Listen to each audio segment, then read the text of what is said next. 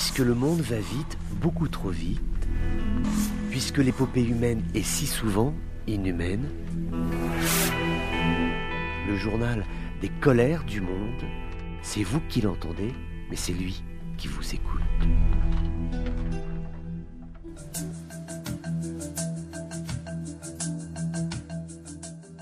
Bonjour à tous, bienvenue dans ces colères du monde. Il suffit parfois d'une seule étincelle pour déclencher un incendie, pas forcément un incendie euh, de forêt, cela peut être également un incendie de culture ou de broussailles qui euh, soudainement vont menacer des habitations ou vont même, parfois c'est ce que l'on a vu au Maroc, euh, interrompre le trafic routier puisqu'il n'est plus possible de rouler dans des conditions de sécurité. Ce qui se trame actuellement sur la zone Tunisie, Maroc, mais également Algérie, est bien évidemment corrélé à la température, aux températures de l'été, c'est une évidence, mais c'est également la problématique de la sécurité euh, collective qui est posée à travers la multiplication de ces incendies qui ne sont pas criminels. Hein. Ça peut s'agir tout simplement de départs de feu qui sont non intentionnels, qui peuvent être causés par de la malveillance, mais qui euh, prennent des proportions tout à fait significatives, notamment en raison du vent qui souffle fort, notamment sur la façade nord-ouest du Maroc. Les protections civiles des pays concernés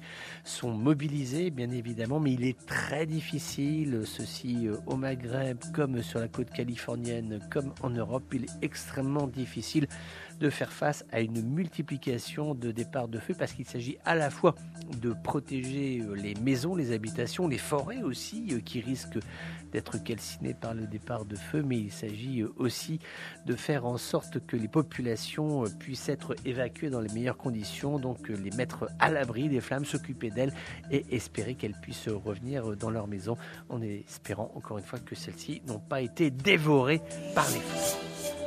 En Algérie, il s'appelle Brahim Jamel Kessali, c'est le nouveau ministre des Finances. Il vient d'être nommé par le président Tebboune. Il remplace son prédécesseur Abderrahman Raouia, qui a été limogé dans des conditions somme toute assez obscures. On suppose que c'est pour des raisons de désaccord, hein, bien évidemment, mais quoi exactement? Qu'est-ce que lui reprochait le président euh, algérien On l'ignore. Qu'est-ce qu'a demandé le président algérien Akessali, le nouveau ministre des Finances? Eh bien, on l'ignore également. Un embouteillage absolument gigantesque et pourtant nous sommes le 15 juillet, euh, date de la réouverture, donc on aurait pu se dire que les gens allaient attendre le week-end. Non, il y a beaucoup de monde au passage frontière entre la Tunisie et l'Algérie, au passage frontière de Oumoutboul qui a été réouvert entre les deux pays. On sait qu'il y a beaucoup de tourisme algériens euh, qui vont en Tunisie. En 2022, ce sont plus de 2 millions de touristes de différentes nationalités qui ont rejoint la Tunisie. C'est important pour le pays, ça lui fait une manne financière, mais il y a aussi euh, des relations familiales, hein, des relations de voisinage qui peuvent exister entre les deux frontières, euh, donc entre les deux pays, entre l'Algérie et la Tunisie. En tout cas, beaucoup de difficultés pour la réouverture de ce poste frontière entre la Tunisie et l'Algérie. Des menaces euh, en Libye, alors que Fatih Bachaka euh, a réitéré, on s'en souvient, on en a parlé hier dans les colères du monde, il a réitéré sa volonté de venir à Tripoli même exercer le mandat de Premier ministre qui lui a été donné par le Parlement de Tobrouk et non celui de Tripoli. Eh bien, des chefs de factions sécuritaires qui opèrent actuellement sur la zone tripolitaine menacent Fatih Bachaka s'il met son projet à exécution. Il franchirait, je cite, une ligne rouge qui forcément veut dire qu'il serait accueilli par des tirs, des rafales d'armes automatiques comme ça a déjà été le cas dans le passé lorsque celui-ci a essayé de gagner la capitale pour pouvoir exercer son mandat qui lui a été donné, donc il n'a pas été élu, alors que l'autre Premier ministre élu, lui, de Pays-Bas, continue de dire qu'il n'est pas acceptable que Fatih Bachaka essaye de rejoindre la principale ville du Libye pour exercer un mandat pour lequel il n'a pas été élu.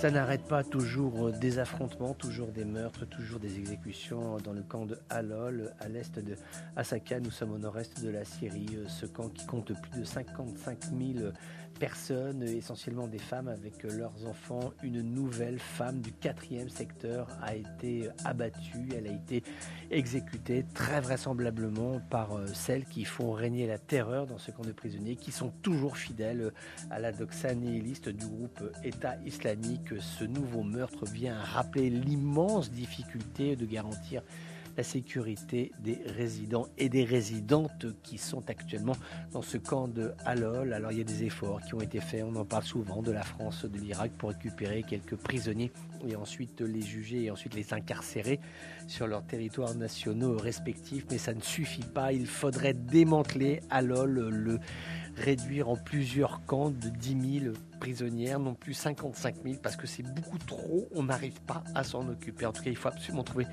une solution, sinon il y aura toujours des meurtres.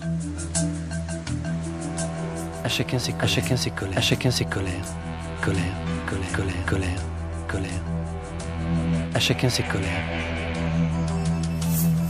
Notre destination aujourd'hui euh, est la Palestine, les territoires palestiniens, avec cette visite de Joe Biden, le président américain, euh, qui, euh, après avoir rendu visite en Israël, s'est rendu dans les territoires, à l'hôpital d'Augusta Victoria de Jérusalem-Est, où il a annoncé une aide de 100 millions de dollars pour euh, aider ce réseau hospitalier local à soutenir les populations palestiniennes qui sont en souffrance, qui ont besoin de soins, qui ont besoin d'accompagnement. Ensuite, le président Biden s'est rendu à Bethléem. Là, nous sommes en Cisjordanie. Il a été accueilli par Mahmoud Abbas. C'est un entretien qui a été axé euh, sur les aides économiques. On sait qu'il y a énormément d'inquiétudes de la part des Américains, mais aussi euh, d'Israël concernant l'état des finances de l'autorité euh, palestinienne qui n'est pas pourvue d'aide, comme c'était le cas à la période de Arafat. Aujourd'hui, il y a beaucoup moins de soutien de la part des pays arabes, et c'est vrai que au jour d'aujourd'hui, euh, toutes les aides qui sont apportées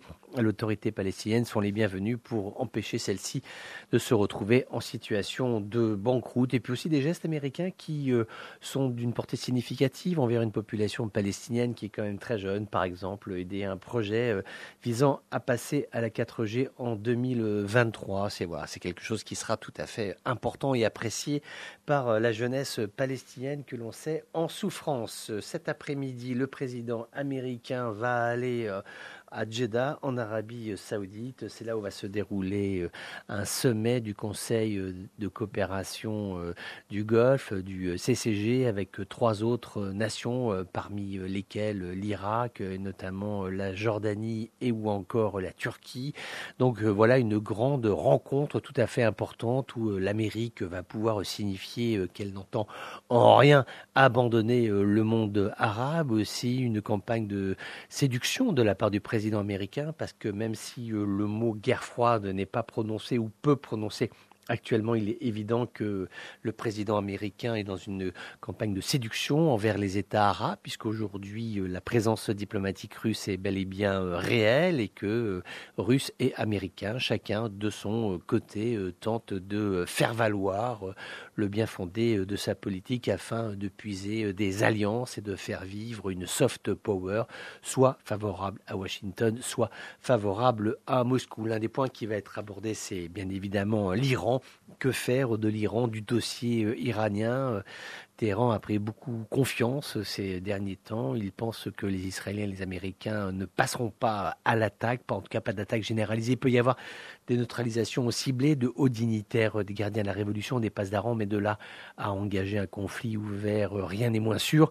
Donc qu'est-ce que veut faire l'Amérique avec l'Iran? Comment l'Amérique peut-elle envisager ses relations avec le monde arabe à l'aune de cette présence iranienne qui développe une stratégie d'influence à la fois au sud Liban, mais également en Syrie ou encore euh, en Irak? Ce sont vraiment des points qui vont être abordés euh, à cette conférence de Jeddah, ce sommet qui sera tout à fait important en présence de tous les acteurs de la région du Moyen-Orient.